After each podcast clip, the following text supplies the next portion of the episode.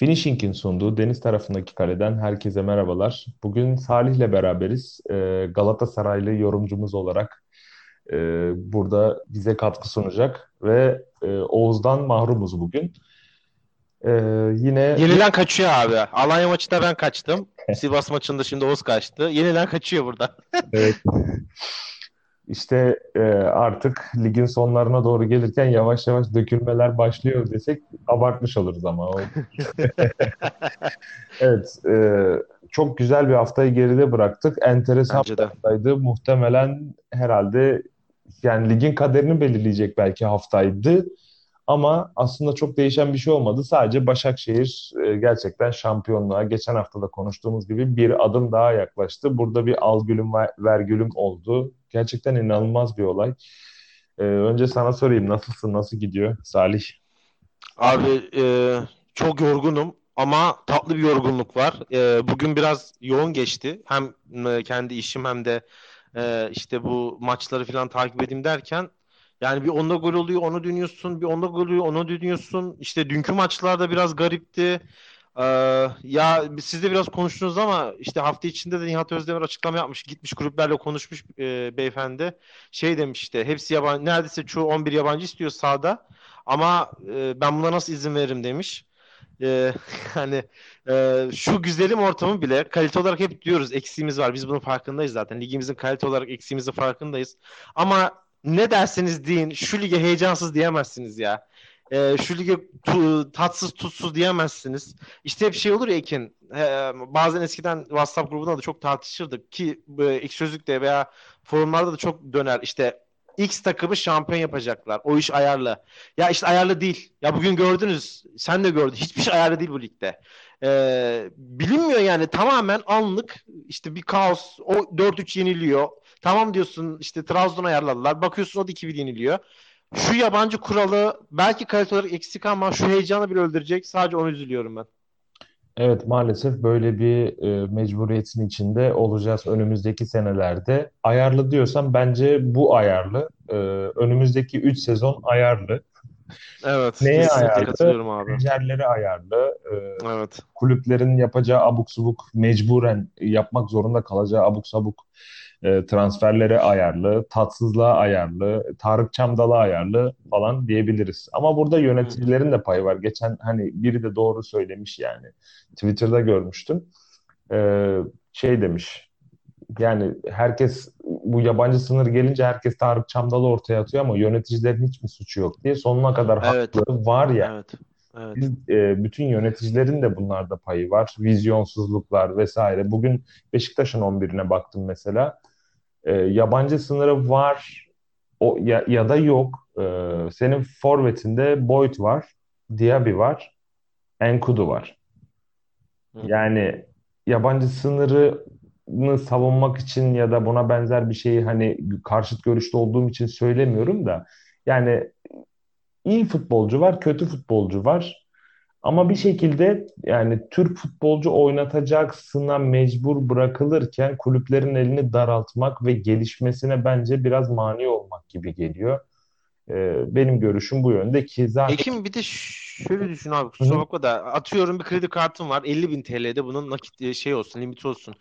Bu senin 50 bin TL'yi de dolduracağın anlamına gelmiyor. Yani sen bunu doldurmak zorunda değilsin. Bu ihtiyacın olduğunda kullanacağın bir kredi kartıdır. Limiti 50 bin TL'dir. Yabancı kural da öyle. Yani insanlar şunu anlamıyor. Ee, işte 10 atıyorum 14 tane yabancı var. Ya sen bunu 14 yabancı almak zorunda değilsin. Bu birinci olay. İkincisi de e, sahada yerli olmasını anlamıyorum gibi arabesk out. Ya bitirelim artık şu milliyetçilik zırvalarını ya. Ya 2020 senesindeyiz. Gerçekten bitirelim artık şunları. Ya kalmadı böyle şeyler. Hiç kalmadı ya. Bırakalım artık. Bizden çok daha milliyetçi ülkeler, İngiltere milli İngiltere ülkesi, ne bileyim başka ülkeler. Ya bunları çoktan aştılar. Şunları aşalım artık. Neyin kafasındasınız? Neyi yaşıyorsunuz? Tam şurada bir şeyler yapmaya çalışıyoruz. Bakın İstanbul, e, Başakşehir, e, Manchester United eşleşme ihtimali var. Bir şeyler çabalıyor deniyorlar. Yok sahada yerli yok. Ben buna nasıl izin veririm? Yani neyse.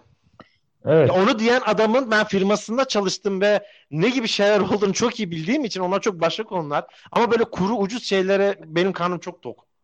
Evet hepimizin tok. Aslında futbolu aklı başında olarak Türkiye'de seyreden, e, takip eden, bir ihtimalden veya bir sebepten dolayı futbolu seven bizim gibi insanların da zaten çok aklına yatacak bir şey değil. Yani başka şeyler arıyoruz da tabii saha içini konuşalım istersen. Ee, biz cumartesi günüyle başlayalım. Şimdi geçen hafta hafta arasındaki bir fix, yani sıkışık fikstür vardı.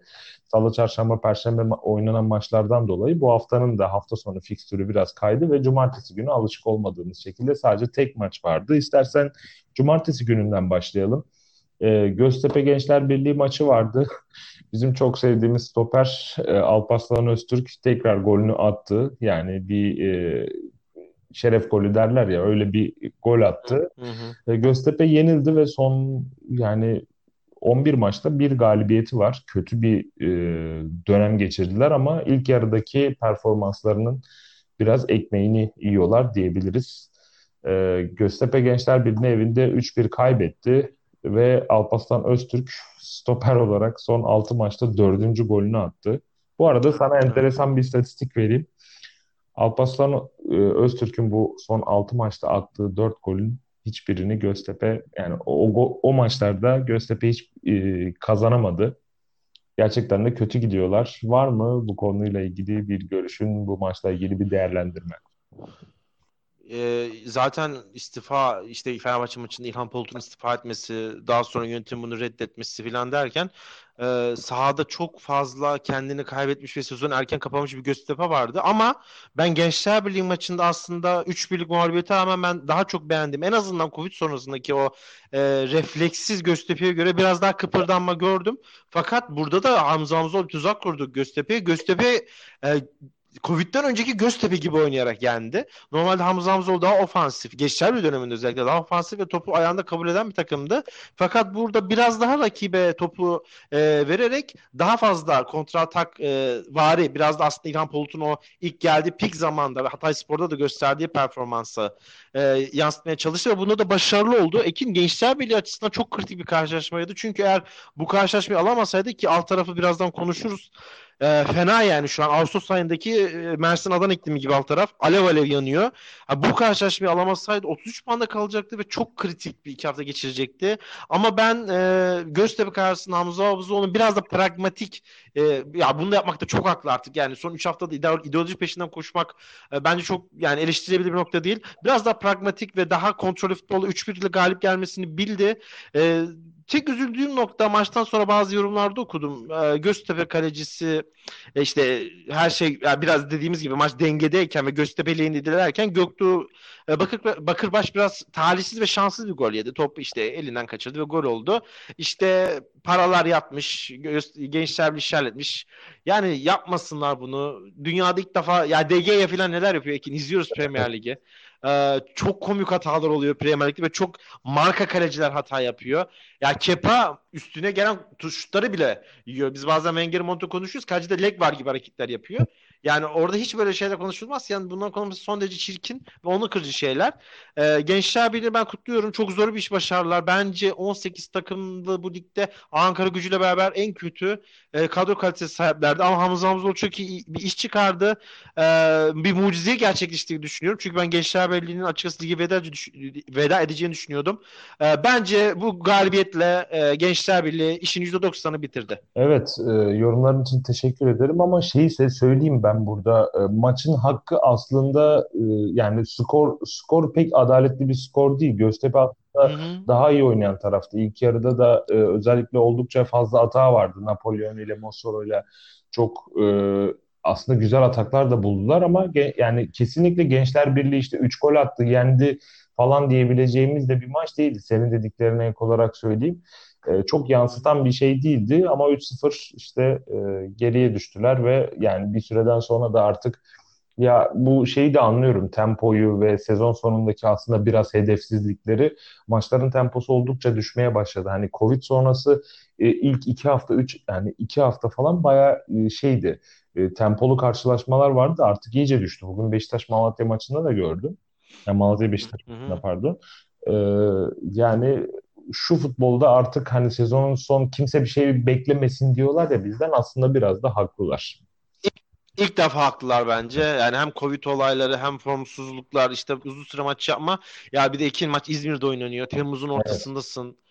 Gerçekten hak veriyorum yani. Diyecek bir şey yok kadar su molası ver de işte futbolcular da belli bir yere kadar dayanabiliyorlar. Biz bazen yürürken nefes alamıyoruz. O adam Evet evet. Yani. Evet, e, cumartesi günde tek maç vardı zaten Göztepe Gençler Birliği. Onu konuştuk. E, Pazar günü 3 e, maç vardı. Ankara Gücü Galatasaray 1-0 yendi. Antalya Alanya'yı 1-0 yendi. Fenerbahçe'de Sivas'a evinde mağlup oldu. E, bu maçları konuşalım istersen pazar gününe özel. Daha sonra da e, bizim podcast'i çektiğimiz günkü 5 maçı ve ligin aslında biraz kaderini tayin eden maçları e, konuşuruz. Pazar günü Ankara Gücü Galatasaray maçı vardı ve ben bu maç hakkında yorum yapmak istemiyorum. Maçı da izledim ama sana bırakacağım tamamen. E, kısaca geçersen sevinirim. Zaten bence bu başta konuşulacak pek de fazla bir şey yok. Ya geçen hafta Al Alanya Spor Galatasaray karşılaşmasındaki yorumlarınızı ben çok beğendim. Çünkü 4-1 yenilsek de aslında biraz az önce konuştuğumuz Göztepe Gençler Birliği maçı gibiydi. Biraz skor aldatıcıydı. Ha Galatasaray etti falan demiyorum ama gerçekten oyun olarak saha içerisinde ezilmemiş bir Galatasaray vardı. Ki ben Antep maçının 3-3'lük karşılaşmada da Galatasaray'ı beğenmiştim. Yani şey söyleyeyim bu hani ilk yarıda bizim şampiyonlar zamanımızdaki gibi skor anlamında evet yine o zamanki gibi çok kötüyüz ama oyun olarak o reaktif o statik Galatasaray yok açıkçası. Ee, ama bu maçta o Galatasaray geri döndü. Ee, özlediğimiz Galatasaray hiçbir bir şey yapamayan Galatasaray geri döndü. Ya ben hep konuşuyorduk ya işte size diyordum 3 büyükler şampiyonluk kaybettiyse çekilmiyor diye. Evet, evet. Fenerbahçe ile Galatasaray bunu gösterdi açıkçası. İşte hep e, bir şey var böyle bir takım hemen hype'liyorlar. İşte Fener geliyor üçüncü olacak. İşte Galatasaray geliyor üçüncü olacak. Emin olun ya umurlarında değil bence ya. Ya gerçekten umurlarında değil. Yani üçüncü olayım UEFA'ya gideyim. Bence umurlarında bile değil. Hatta ben yani burada şeytan avukatlığını yapmak istemiyorum ama abi UEFA'ya gidip ne yapacağız? Sezon erken açacağız bile diyen futbolcu olabileceğini düşünüyorum. Çünkü ya işte Fenerbahçe şampiyonluk peşinde uzun süredir şampiyon olamamış bir takım. E, bu onun hasretiyle yanıyor. Beşiktaş çok yakın zamanda ardı ardına iki tane şampiyonluk yakaladı ki biri çok dominanttı ilk şampiyonluğu. Galatasaray son iki senenin şampiyonu. Siz bu kadar e, yüksekleri hedefleyen takımları daha sonra UEFA kupasını ya da her ne kadar ihtimali olsa da Şampiyonlar Ligi playoff'un ön turunu hedef göstermeniz çok çok zor olabiliyor. Sivas Spor'un oraya tutulması çok daha kolay çünkü 5 senede bir oraya orayı yakalayabiliyor ama Beşiktaş'ı mesela şu an Sergen Yalçın dışında hiçbir teknik adam bence o hedefte tutamaz ve ben son iki galibiyetin e, özellikle Covid sonrası ki gelen seri galibiyetlerin tamamıyla Sergen Yalçın etkisi olduğunu düşünüyorum. Başka bir teknik adam olsa bence Beşiktaş daha kötü skorlar alabilirdi. Evet. E, Galatasaray Covid öncesi zaten Beşiktaş beraberliğinden bu yana galibiyet alamıyor. Kalan maçlarda da hiç maçını kazanamayabilir. Ama bu benim için artık kötü olarak bir hane yazmaz. Bu kadar eksiğiniz var. Sezonu tamamlamışsınız. Kafada zaten oyuncular bitmiş. Bir de Muslera'sızlık çok fark ettiriyor. Yani Galatasaray bu maçı 4-0 kazansa da çok fazla farklı bir şey demeyecektim. E, 1-0 kaybetse de çok farklı bir şey demeyecektim. Sadece Ankara gücünü kutluyorum. E, belki hala ligi en e, düşük şans, ligde kalma olarak en düşük şans olarak onda olabilirler fakat bu kadar başkan değişikliği, kongrede kavgalar, teknik adam değişiklikleri, işte Rişit Akçay geldi, kısmen bence başarılı da oldu. Şimdi İbrahim Üzülmez de tutmaya çalışıyorlar. Yani bence ligde kaldı bile sayılabilir. Belki ligden düşecekler ama bu kadar kaosu çok iyi iş çıkardılar. Fenerbahçe e, Sivas maçı içinde e, aynısını söyleyebiliriz. Galatasaray Ankara gücü maçın birebir kopyalayabiliriz. Tamamıyla sezon bitmesini bekleyen Fenerbahçe var. Yani Alanya Spor maçına kadar ligin en büyük favorisiyken şimdi onlara da ligin üçüncülüğünü hedef göstermek bana çok pragmatik gelmiyor. E, kalan maçta da Antalya Alanya Spor sanırım bu sezon 123. kez oynadılar. Yani e, Türkiye Kupası'nda da eşleştiler. Çift maç yaptılar. E, burada da oynadılar. Bir, bir o kazanıyor, bir o kazanıyor. Bu derbiler güzel oldu ikisinin de oraya çok yakın. Evet. E, ikili de bence çok iyi çıkardı. Alanya Spor zaten sezon başından beri çok homojen bir oyun çıkartıyordu. E, ama artık ben onların biraz shortcut deneyeceğini ve hazır Trabzon'da böyle morali bozukken yavaş yavaş Türkiye Kupası finaline böyle minik rotasyonlar hazırlanacaklarını düşünüyorum. Ya buradan UEFA yine deneyebilirler ama bence ya ben burada favori görüyorum kendilerini Ziraat Kupası'nda da. Erol Bulut da o kupayalara tamamlarsa hem ligde e, ilk 7 içinde bitirmiş olacak hem de Ziraat Kupası'nı almış olacak. Bence şahane bir başarı. Antalya Spor'da gelecek olursak Tamer Tuna'dan sonra ligin gizli liderlerinden yani şahane iş yapıyorlar. Kaybettikleri maçlarda bile çok iyi oynadılar. Ki o kadar eksikli Trabzonspor'u ellerinden kaçırmışlardı. Ee, umarım ya çok büyük korkum var ama Göztepe, Antalyaspor gibi takımlar işte İlhan Palut 3 maç kaybederse, Tamer Tuna 5 maç kaybederse umarım bu hocalardan vazgeçmezler. Çünkü yeterli imkan verdiklerinde bu e, genç hocaların ben çok başarılı olabileceğini düşünüyorum. Ki Tamer Tuna aslında Göztepe'de de fena değildi fakat işte olmadı. Umut vadeden şeyler de var. Yani o karanlık içerisinde, o pesimistik içerisinde güzel hikayeler de var. Evet, bu Antalya-Alanya maçı bu arada aslında baktığın zaman şey e, haftanın fikstürüne şöyle baksam şampiyonluk maçlarını geçtim. En böyle gollü, güzel geçmesini beklediğim Hı-hı. karşılaşmaydı ama hiç de öyle olmadı. Hatta rezalet bir maçtı tempo açısından. Evet. Beğenmedim. Bir, zaten bir duran top golüyle kazandı Antalya. E, ya derbiden saymıyorum aslında o yörede bulunduğum için ben Alanya'da yaşıyorum. E, hani Antalyaspor'u da iyi tanıyorum. Alanyaspor'u da iyi tanıyorum. E, çok daha böyle gollü, zevkli, işte iki tane teknik olarak hedefsiz takım diyebiliriz.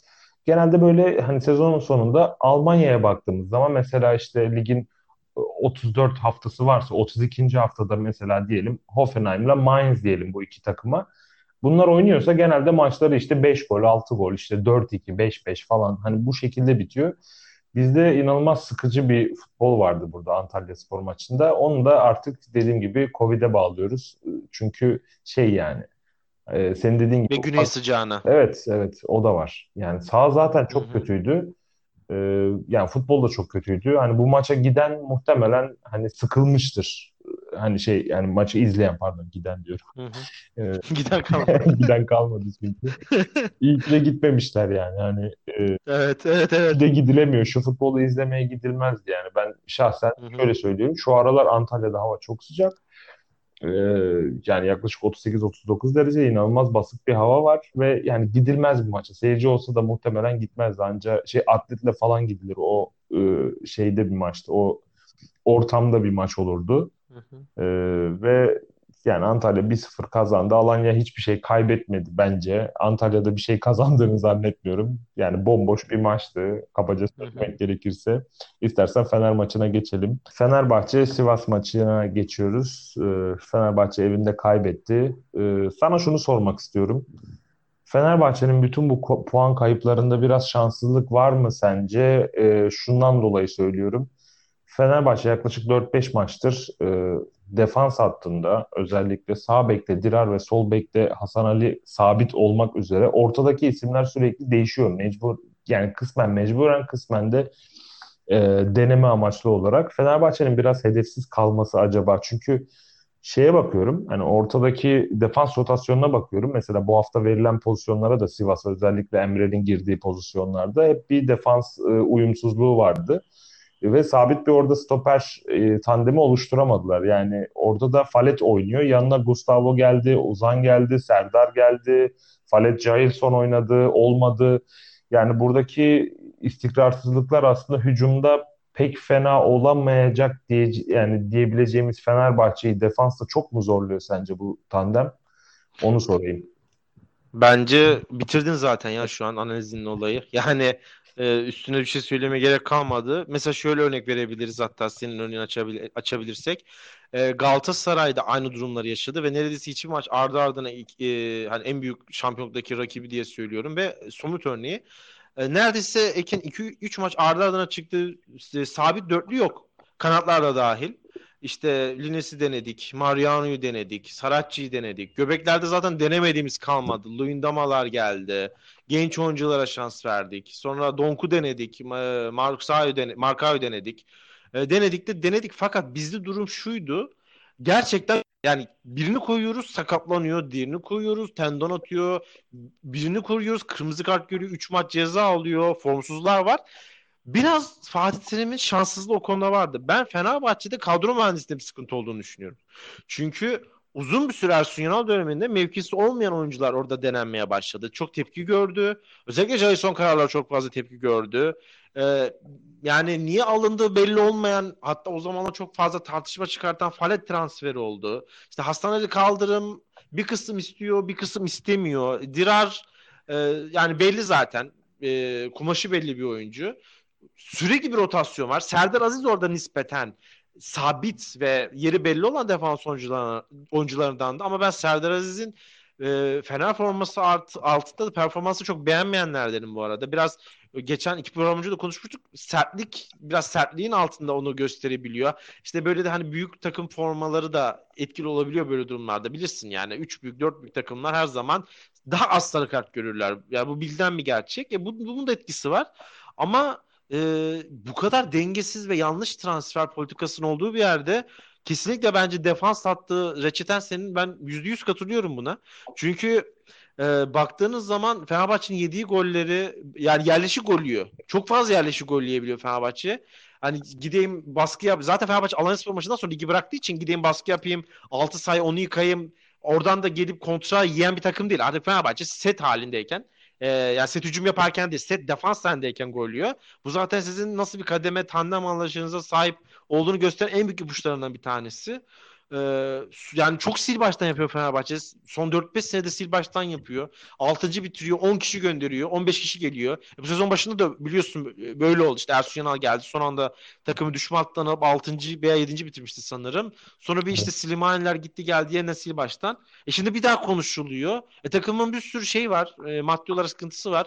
Ya siz yani böyle takım yönetilmemesi lazım. Biz zaten böyle başkanlardan bıktığımız için başkalarına sarılıyoruz. Yıldırım Demirörenlerden Yıldırım Demirörenlerden bıktığımız için Fikret Ormanlara sarıldık. Ee, şeyden Aziz Yıldırım'dan sıkıldığımız için Ali Koç'a sarıldım. Ben bir Galatasaray olarak Ali Koç geldiğinde gerçekten inanılmaz mutlu olmuştum ve seviyeyi ben çok de. daha yükseklere taşıyacağını düşünmüştüm ama e, maç dışındaki hareketleri falan ilgilendirmiyor. Futbolu bakış açısı olarak yani yerimizde sayıyoruz. Hiçbir şey değişmedi. Yani Galatasaray için de aynısı bu arada. Yani bizim belki de en kötü e, bu sezon e, transfer olarak geçirdiğim sezonlardan birisi olabilir.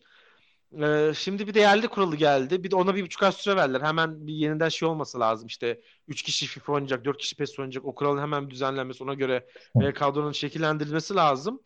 Ee, yani Ekin çok bir hayal hayal kuracağım ama iyi planlama yaparlar umarım diyeceğim ama biliyorsun biz eskiden Covid öncesi bile 4-5 ay transfer sezonu geçirir. Orada bile son anda hani son transfer kampının son günlerinde oyuncu yetiştirilip ilk 5 maçı kaçıran oyunculara çok alıştığımız için şimdi bildiğin gibi çok kısa bir ara var. 30 günde nasıl yetiştirecekler hiç bilmiyorum bile. Ya zaten normalde de bu süreye sıkışmış olarak yapılmıyor bütün hamleler? Ben hiç Haziran ayında doğru düzgün transfer yapmış hiç, ben de hiç kulüp görmedim. görmedim yani. Hı hani o konuda çok şey fark etmese de şu. Şimdi Galatasaray'da da Fenerbahçe'de de Beşiktaş'ta da gönderilecek zaten bir sürü yabancı olduğu için taraftarın nefretle baktığı şu gitsin bu gitsin yazarlar ya. Evet. Bakarım böyle işte e, Fanatik'te işte foto maçta ara sıra internet sitelerinde gezerken işte hep bir şey vardır. Bir transfer haberi yapılır. Altına işte böyle isimsiz yorumlar gelir. İşte Ersan Veli, Atiba Necip gitmeli. İşte yok Mahsun İbo, İzzet Özcan bu takımda kalmamalı bilmem ne falan derken evet. artık iyice şey oluyor yani. Ee, bu sene galiba onun fırsatı elde kalan oyuncuları göndermek için bir bahane olacak. Ve kulüpler burada zana şey hani bu maaş yükü altında kalacaklar. Tazminat işte tazminatla hep göndermeye alıştık ya biz de Beşiktaş'tan hatırlarım böyle Şildenfetler bilmem neler hep böyle işte gelir oynayamaz gönderilir. Bir tane de doğru düzgün oyuncu satamamıştık işte bu Şenol Güneş zamanlarına kadar. Ya Fenerbahçe'de de aynı durum olacak. Herhalde bu e, yabancı oyunculardan bayağı bir tasarruf sağlanacak ve herhalde biraz daha kısmen yerli iskelete dönmeye çalışacaklar. Burada en erken ben şunu düşünüyorum. UEFA'da yani Avrupa Ligi'ne gidecek olan takımın biraz daha şansı e, olabilir gibi sezonu erken açma açısından. Çünkü üç büyükler de yapılanmaya gideceği için e, ve seneye yine muhtemelen e, zirve yarışında olacaklar. Avrupa Ligi'ne giden takım sezonu biraz daha erken açtığı için kısmen oyunu biraz daha ligin başlamasına e, yani az kala herhalde daha oturmuş olabilir diye söylüyorum. Evet. Ya 26 Spor bu sezon bunu başarmıştı mesela. Aynen yani Kepes Spor'la antrenman maçı yapmak yerine gerçekten rekabetçi bir e, hı hı. maç trafiği içinde de olmaları belki iyi bir e, işaret. Ya. Alman gurbetçilerin 60. dakikada sayaladığı maçlardan gerçekten gına geldi. İşte evet o konuda dediğim gibi bir avantajı olabilir. Ancak tabii bir Sarpsborg deplasmanı gelir Kasım ayında gideceğiniz. Bu bütün Red Bull kanatlandırır. bütün e, planlarınızı da bozabilir. Gerçekten zulüm ya. 7 saat uçuyorsunuz. İşte bir Faroe Adaları deplasmanına gitmişti Beşiktaş hatırlıyorum yani çok komikti. Artık nereden Norveç'ten mi bir yerden hani Norveç'e kadar uçuyorsun oradan gemiyle geçiyorsun uçakla falan bir yerlere böyle maça çıkıyorsun arkada şeyler var yani işte volkanik yanardağlar bilmem neler bir sürü böyle tuhaf bir ortamda yani günler geçiriyorsunuz otel motel derken tabii takımın bütün kimyası şekli şemali bozuluyor. Ee, Fenerbahçe için de yani şunu aslında diliyorum. Gerçekten Ali Koç geldiğinde çok umutlanmıştım. Hala biraz umudum var. Yani en azından ortamın normalleşmesi adına kısmen daha iyi olduğunu söyleyebilirim. Çünkü ben gerçekten e, şey kimdi? Fenerbahçe'nin Aziz Yıldırım'ın yanında biri daha vardı. Mahmut Uslu muydu? Mahmut Uslu. He, e, yani başkan yardımcısıydı sanırım. Yani ondan da işte Aziz Yıldırım'dan da gerçekten bir taraftar olarak yani sadece Beşiktaş taraftarı olarak değil kendi başkanıma da yani kendi başkanımıza da burada şey yaparım. Hani bir sürü eleştirebilirim de gerçekten bu tiplerden aslında sıkılmıştık. Nispeten daha iyi olur diyorduk. Kısmen de daha iyi oldu ama işte daha alınması gereken yol var sanırım Fenerbahçe için.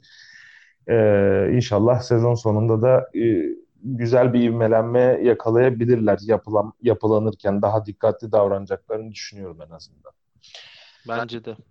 Evet, pazartesi gününe geçelim o zaman istersen. E, bu son 3 maçı yani bugünkü e, podcast yaptığımız günkü 3 son 3 maçı konuşmadan önce gündüz daha doğrusu bir erken e, oynanan Kasımpaşa Rize ve Kayseri Gaziantep bu da e, bu maçlar da aslında düşme hattını yakından ilgilendiriyordu. Özellikle Kayserispor ve Rize açısından. Çünkü Rizespor geçen hafta güzel bir galibiyet almıştı. Çok heyecanlı bir maçtı. Podcast'te de konuşmuştuk. Sen yoktun ama e, Evet izlemiştim o maçı. Manyak bir maçtı. Çok güzel bir maçtı. Ancak bu hafta sanırım nedir? Kısa bir rehavet mi oldu artık? Kasımpaşa 2-0'lık bir galibiyet aldı ki Kasımpaşa'yı geçen hafta da Beşiktaş maçında beğenmiştik. Yani çok dirençli oynuyorlardı. Beşiktaş bana göre sürpriz bir galibiyet aldı geçen hafta Kasımpaşa karşısında.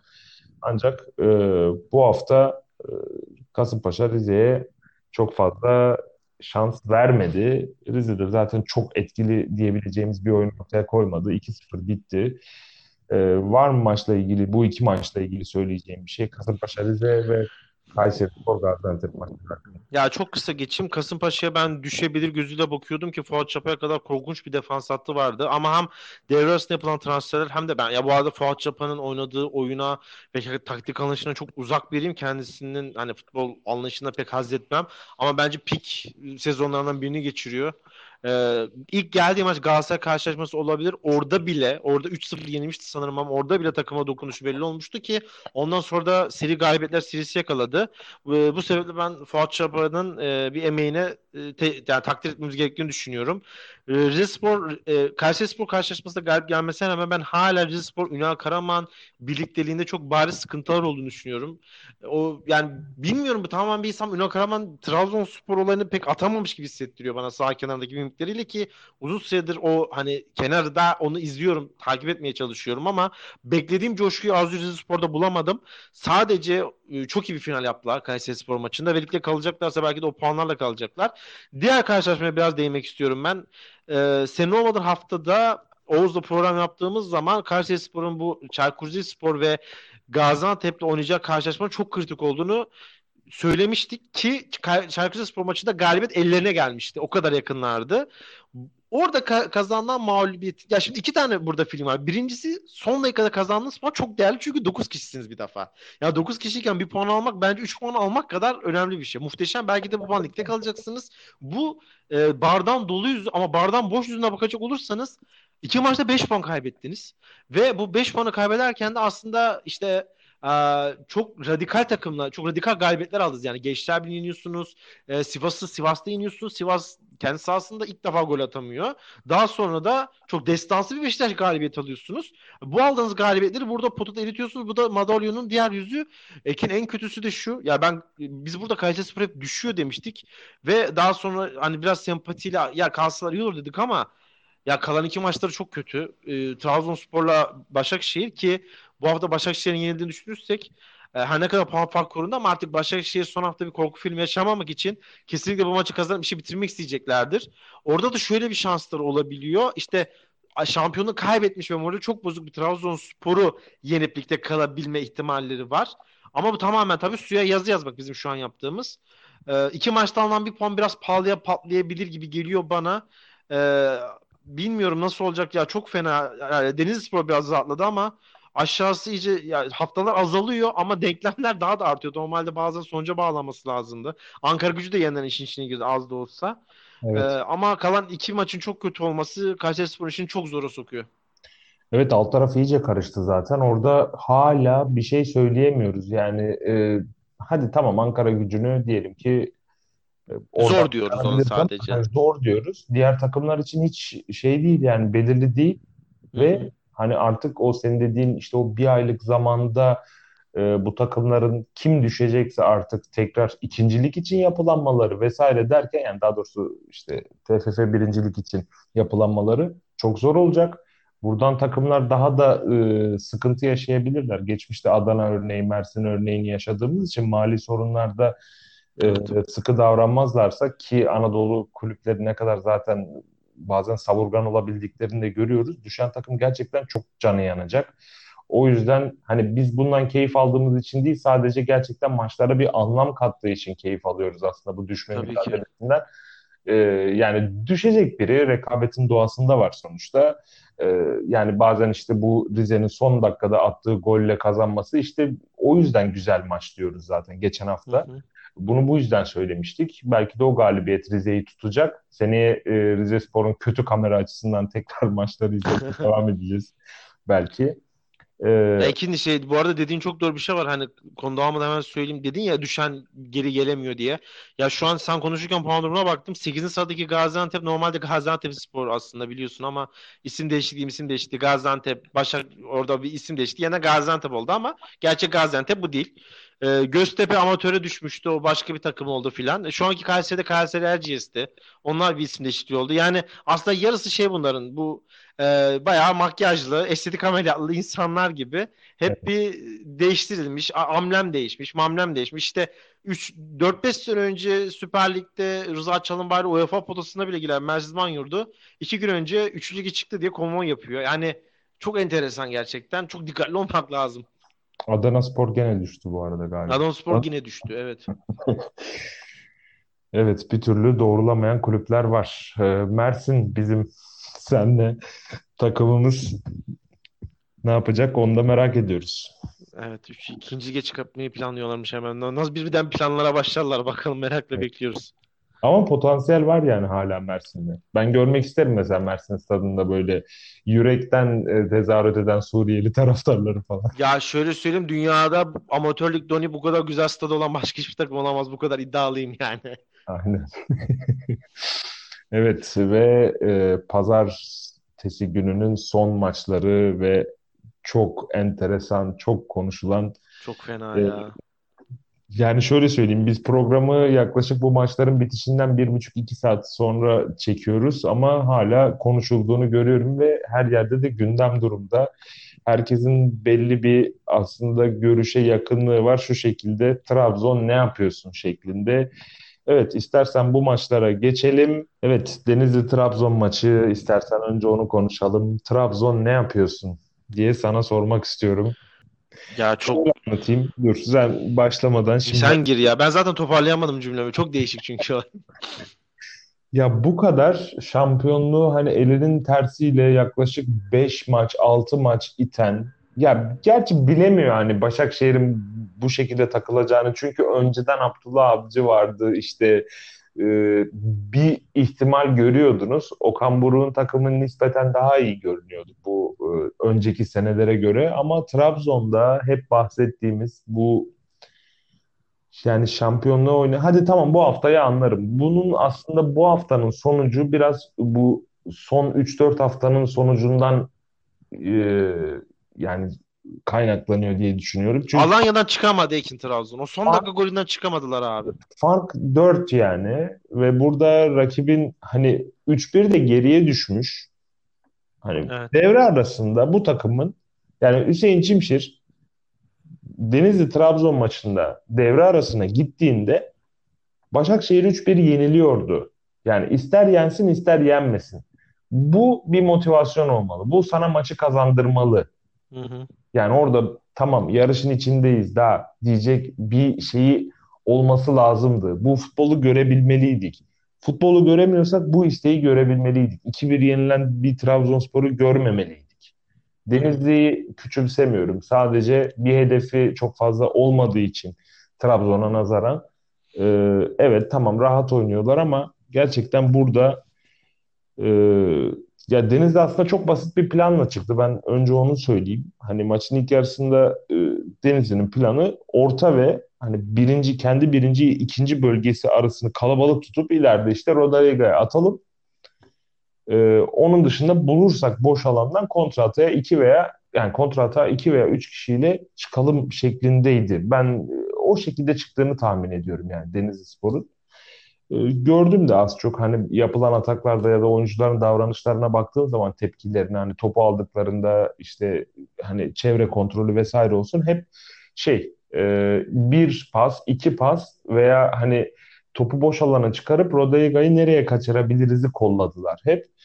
E, yani kısmen de işe yaradı, pozisyona da girdi ancak Trabzonspor'da işte e, çok basit oyun hataları vardı. Yani aslında çok yanlış bir mentaliteyle çıktığını söyleyemeyiz Trabzonspor'un. Maçı hani öne de geçtiler. Yani çok Zaten öne geçtiyse kaybediyor Trabzon. Ya çok ilginç bir maçtı bilmiyorum. Yani e, Trabzonspor'da sanki başka sıkıntılar var gibi.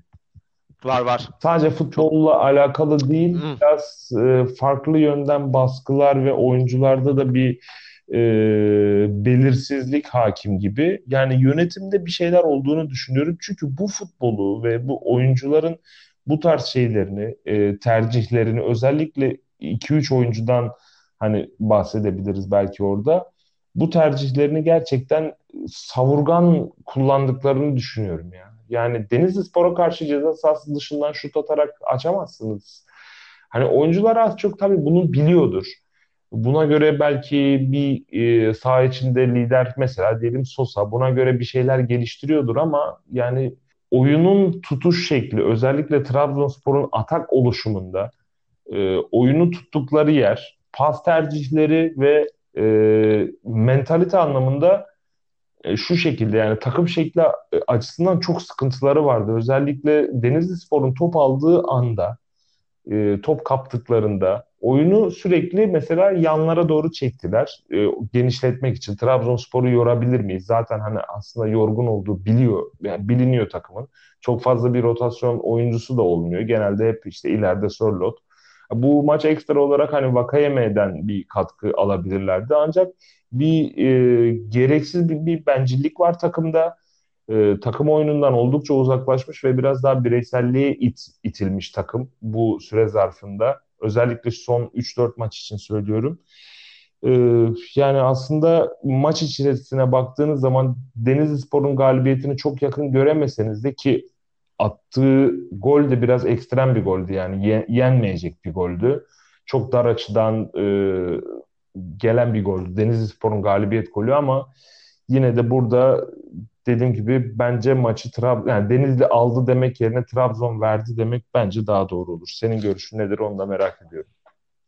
Ee, ya zaten şeyden bahsettin işte sağ dizilerinde falan bence 18 takımın 15-16'sında falan sağ dizinin falan kalmadı artık. Bitti o işler. Hani burada Deniz Sarı'nın kalede çoğu zaman biz maç içerisinde dizilimlerden ne bileyim taktiklerden çok fazla konuştuk ama en disiplinli takımlardan dediğiniz Başakşehir'de bile e, son 2-3 maçta hiç kalmadı. E, takımlar şeyini kaybetti artık. E, bunun sebebi birçok sebebi olabilir ve artık bulundukları mevki korumak isteme arzusu da olabilir ama takımlar disiplinini kaybettiler. E, iki, en başta şöyle söylemek istiyorum. Şöyle bir ortam hissediyorum okuduğum yazılardan da kim olursa olsun e, şampiyon kimsenin içine sinmiyormuş gibi bir durum var. Yani biraz bunun oynanan oyunun da tabii çok büyük etkisi var. İşte Trabzonspor şu an buradan şampiyon olsa ki artık mucizelere kaldı. Zaten bir şey oynamıyor abi bunlar mı şampiyon olacak? Ee, veya Başakşehir'in yani o bildiğimiz Covid öncesi dolu giden futbolundan da pek eser kalmadı. İşte bizim şampiyonumuz bu mu tarzında bir etki var. Aslında ben buna çok katılmıyorum çünkü Galatasaray son iki senedir şampiyon olduğu oyunda çok da farklı bir şey oynamıyor Başakşehir. Ee, yani bunlara çok katılmadığımı söylemek istiyorum. Ama Ee, bunun Avrupa'da bize seneye faturası ağır olabilir. İyi planlama yapılmazsa. Bu da bir soru işareti olarak kalsın. Çünkü bu sefer gittiğiniz yer UEFA Kupası değil Şampiyonlar Ligi. Ve artık yeni formatta da Şampiyonlar ne kadar zor olduğunu anlatmaya bile gerek yok. Ee, Trabzonspor'a bakacağımızda da bence durum çok kötü ya. Yani bu saha içi değil saha dışı gelen bir faktör var. Çünkü Hüseyin Cimşir'in burada Covid'e kadar e, saha içerisinde ne kadar kötü giden maçlarda bile erken müdahale etmesinden ve oyuna yaptığı pozitif etkilerden bahsetmiştik. Ama iken fark etti mi bilmiyorum Hüseyin Cimşir ruh hali falan bitmiş yani. Yok. Sıfır. Ee, yani telaşı adamın rengi falan atıyor ya gol yediğinde. Yani sen bunu oyuncuna hissettirmemelisin. Bunu kendi içerisinde e, onu özümlemesi lazım. E, Hüseyin Cimşir inanmıyor şampiyonla. Kesinlikle inanmıyor. E, o ruh hali kalmamış, o sakinliği kalmamış ve Ahmet Ağaoğlu'nun bence biraz da kafada şöyle bir planı vardı. İşte Yunan Karaman'la yollar yani sebepleri tartışılır. Yolu ayrıldıktan sonra en az tepkiyi taraftardan en az tepkiyi ki o zaman herkes hatırlar maçlar seyircinin oynadığı zamanlar en az tepkiyi yemek için kulübün çocuğunu getirelim gerekli mermileri o yesin. Yani sonuçta Hüseyin Cimşir'e direkt laf edemezsin. Çünkü Trabzonspor'un çocuğu. O bir koruma kalkanıydı aslında Ahmet o Ahmet Ağlu karşısında. Ben ne olursa olsun bunu kafasında bir refleks olarak düşündüğünü e, yani şey olarak anlaşılmasın bu arada. Hani Hüseyin Cimşir hiçbir şey bilmiyor. Hayır. Bu sebeplerden biri olabilir diye düşünüyorum. Ve Hüseyin Cimşir bu avantajı çok iyi kullandı aslında. Fakat bence Alanya maçında son dakika golünden sonra takım bitti. Çünkü Göztepe karşısında oynanan oyun ve Fenerbahçe rövanşında oynanan oyun ve iki, iki maçlık 3-1 galibiyet e, çok şık ve çok pragmatik bir top oydu. Ben Hüseyin Cemşir'in pragmatik futbolunu çok beğeniyordum. Evet maç içerisinde yer yer e, geç kaldı ve skoru bulduktan sonra erken kapandı anlar oluyordu ama yani pragmatik futbol sizi şampiyon yapar ki biliyorsun ben çok sevmeme rağmen Hamza Hamzoğlu'nun Galatasaray'daki futbol anlayışını da biraz yakınsıyordum. Onun oynattığı tarzı ama yani bunu hep diyorum ama son dakikada gol yiyebilirsiniz ya. Yiyeceksiniz yani. Önemli olan zaten oradan dik kalkmanız. Önemli olan oradan toparlanmanız. İki sonra bakıyorum evinizde Ankara gücünü yenememişsiniz. Bence 11-11 olsa çok daha farklı olabilecek bir Galatasaray galibiyeti var. 10 kişi kaldıktan sonra gelen. Alan, e, Antalya Spor var. Antalya Spor'un eksiklerini saymaya gerek bile yok. Takım yarısı çıkmadı ki bence orada galibiyeti ta- kaçıran taraf Antalya Spor'du. Bugün de Denizli Spor e, mağlubiyeti var. Senin Denizli Spor hakkında dediklerine ben de katılıyorum. Maçı ya zaten o pozisyonu atamasa bir daha galibiyet şansı gelmeyecekti. Böyle galibiyetlerde birkaç pozisyon bulabilirsiniz. Ama bunu tersten baktığımızda da zaten Denizli Spor oynadığı futbolu oynayacağı futbol en azından bence Hüseyin Cevşir de bilmeliydi. Yani bu takım bunu oynayacak. Gidip size atak yapmayacak. Arkanıza sarkan e, toplarla gol, forvet deneyecek. Ya bunların bence diğer yönden okumak lazım. Yani buna bir formül üretebilirsiniz. Ki dediğin gibi diğer maçta 3 birlik haber geliyor. Bu sizi bir motive edici araç olabilir. E, hiçbirini kullanamadı. Yani artık şimdi bence söyleyecek çok bir şey kalmıyor. Başakşehir 3-1'den sonra bir direnç gösterebildi. Ee, birkaç dakika onu konuşuruz birazdan. 4-3 oldu ama e, bilmiyorum 4. golü gördüm mü biraz da karambol golüydü ama evet. takım bir etki gösterebildi, bir tepki gösterebildi. 3-1'de bile teslim olmadı ve 4-3 bitirdi. Yani bu baktığınızda bir şampiyon takım tepkisi. Yen, yenil, yenil, yenilebilirsiniz ama evet yani böyle yenilmek isterdim ben. Ee, normalde baktığınızda ikisi de bir farklı bir mağlubiyet ama 2-1'de çok büyük bir boş vermişlik ve çok büyük bir salmışlık var. O maçın derinlerinde Trabzonspor zaten inanmadığını çok rahatlıkla anlayabiliyorsunuz bence. Zaten şöyle Konya Başakşehir maçında durum 3-3 iken Başakşehir bir gol atsa şampiyon oluyordu zaten. Evet, Ama evet. Yani bu hafta şampiyon olmuş olacaktı. Ee, iki maç kala. Şu an 4 puan fark var. Ee, 6 puan olacaktı. Hani yani mucize bilmiyorum hani averaj vesaire e, durumları nedir de e, yine de işte yani düşündüğün zaman böyle Konya Başakşehir maçını da işte o ruh halini de ya mesela diyelim e, Denizli Trabzonspor maçı 1-1. Yani gol yemeden biraz öncesi. Hadi 3-3 olmuş maç. Öteki maçtan haber geldi. Tamam moraller düştü. Ya kazan. Ee, sen maç 1-1 iken e, oyun kuruyorken defansta 4 stoperin de aynı yerinde durmasın geriye iki tane adam bırakırsın. Yani bir bunu görürsün, bir değişiklik yaptığını görürsün ki daha önce yaptığını da gördük. Daha önceki yaptı, e, yaptığımız programlarda da bunu konuşmuştuk. Erken müdahale ediyor vesaire şeklinde. Burada işte Pereira'nın çevikliğinden tutun da Vakayeme'nin işte bireysel yeteneklerine ve alan açmasına, işte Sosa'nın duran topuna rağmen işte Sosa çıktı sonra e, Yani Sosa oyundan alındı. Zaten sinirlenmişti biraz böyle şey oldu. Tepki gösterdi. Anlaşılıyordu yani yüzünden. Ee, yani dört stoperle de bir birken e, özellikle de diğer tarafta durumların ne olacağı belli değilken Konya Spor direnç sizin beklediğinizden daha fazla dirençli çıkmışken e, orada dört tane defans oyuncusu yan yana önün önünde iki oyuncu top almaya bile gelmiyor. İşte top şişirseniz e, yani o baskı yapmanız lazım. Sizin rakibe kaleye hani hapsetmeniz lazım.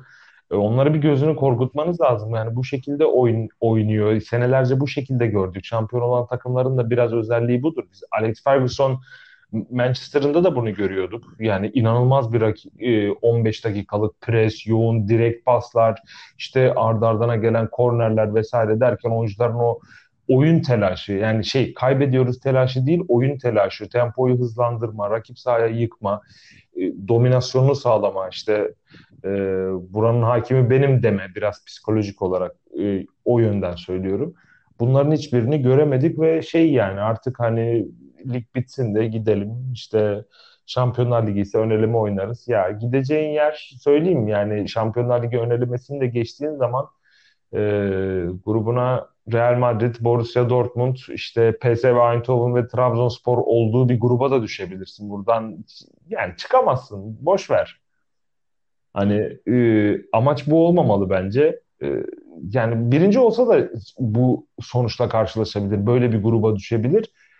Ancak işte bilmiyorum yani bu eksiklik e, futbolla açıklayamıyorum çok fazla Salih. Yok yani, bence de. Bence de. Yani başka şeyler var. Ünal Hoca'nın gönderilmesinde de nasıl başka etkiler varsa bunda da var. E, biz aslında Başakşehir maçını da konuşmuş olduk. Çok fazla üzerinde durmaya gerek yok. Yani Başakşehir e, 3-1 geriye de düştü. Burada çok güzel e, Mia'ydı. Evet. Ha. Mia'nın çok güzel performansı da vardı. Attığı gol çok enteresan. Tam bir Lewandowski golüydü. E, ancak Konyaspor e, kaptanıyla özellikle e, ve onun Başakşehir sahasındaki Başakşehir yarı alanındaki etkili oyunuyla özellikle de ilk yarıda ortaya koyduğu performansla gerçekten de bu maçı kazanmayı sonuna kadar hak etti. Hiç beklemediğim bir Konya Spor'du. Evet ya. Konya Spor'dan herhangi bir maçı artı 7 golle bekle yani bitirmesini beklemezsiniz. Mucize. Mucize. Yani kime sorsalar Türkiye'de bu maç 5 e, gol olur bile de hatta 3 gol olur bile demezlerdi yani. Hani, evet evet evet. E, muhtemelen Başakşehir 1-0 alır. Hadi Konya atayım derken bir tane daha atsa en, en kötü 2-0 olur falan derdiniz ama işte böyle de maçlar bitebiliyor. Çok beklenmedik bir maçtı. Ancak şöyle haftanın özetine gelirsek Konya daha doğrusu Başakşehir ve Trabzon üzerinde şampiyonluk yarışı için şunu söyleyebiliriz. Yani burada Başakşehir'in e, yani Trabzon'a göre daha avantajlı bitirdiğini e, en azından bu tepkiyi gösterdiğini ve artık şampiyonluğu hak ettiğini çok rahat söyleyebiliyoruz. Trabzon. Peki sana şöyle söyleyeyim dediğin ek olarak abi. Eğer ikisi de kazansaydı bu hafta e, bence Trabzonspor'un lehine olacaktı. Ama ikisini de kaybettiği haftada ben Başakşehir'in ruh halini çok daha iyi gördüm yani öyle söyleyeyim. Evet, evet. Bence de öyle. yani önümüz e, önündeki haftalarda bir ihtimal umudu artmış olacaktı Trabzonspor'un ama maalesef olmadı ve son Malatya Beşiktaş maçının aslında çok konuşulmasını pek lüzum bulmuyorum maçı ama Beşiktaş'ın zaten e, yani şöyle söyleyeyim Malatya Beşiktaş maçı e, 1-0 bitti. Beşiktaş kazandı. Malatya deplasmanında ve e, yani çok rezil bir futbol vardı sahada. Yani Beşiktaş'tan beklenen futbol da zaten bu değildi ama eldeki imkanlar da işte yani Ama yani evet kadrosu... bence bu rezil futbol Malatya'ya yazar. E, evet biraz o, onun da etkisi var ama yani şeyi de söyleyeyim. Beşiktaş'ın hücum hattını görmüşsün. ya bu uzun süredir hatta ya Ekin şöyle düşün abi. E, amacın kalmamış. Evet. E, oynadığın takımın ya oynadığın takımın amacı ligde kalmak, ölüm kalım maçına çıkıyor. Sende inanılmaz eksikler var ve bu maçı kazanıyorsun. Çok bence çok güzel bir şey bu. Yani çünkü sen hep diyoruz ya büyük takımların şampiyon olamamış hali çekilmiyor. Sergen de bunun farkında olabildiğince takımı içeride tutmaya çalışıyor. Sürpriz üçüncülük kovacağını hat hatırlar mısın? Sen sürpriz üçüncülük Beşiktaş'tan gelebilir diyorduk. Şimdi hepsini tek tek altına almaya başladı. Yani bir Fenerbahçe derbisi galibiyetiyle de bitirirse bence Sergen Yalçın açısından çok güzel bir ikinci olur. Biraz zor gibi geliyor bana Fenerbahçe maçını kazanmak sanki e, Fenerbahçe alacakmış gibi bir hissiyatım var. Buradan tahminimi de yapayım. Bir ihtimal var o da e, Enkudu diyordum. Yani Enkudu Fenerbahçe defansını zorlayabilir. Hani Onyekuru'nun Jadison'a olan etkisini belki hani bu şekilde bir yaratabilir diyordum. O da sanırım e, önümüzdeki maç cezalı durumuna düştü. Fenerbahçe Ben de maçında. tahminimi bırakayım e, senin kehanetin üstüne. Ben Beşiktaş'ın ligi 3. bitireceğini düşünüyorum. Hadi bakalım inşallah diyelim. Ben bir taraftar olarak. Ee, evet, haftayı bu şekilde değerlendirmiş bulunuyoruz. Ah, e, önümüzdeki hafta düşme hattının e, artık iyice belirlendiği. Yani dört haftadır böyle söylüyoruz Belirlenmiyor. yapıyor diye hiç kimse düşmüyor. Daha da karışıyor. Evet, daha her hafta daha beter oluyor. O yüzden e, haftaya herhalde daha güzel bir, e, daha heyecanlı bir e, maçlar silsilesi yaşarız diye düşünüyoruz. Futbolu seviyoruz.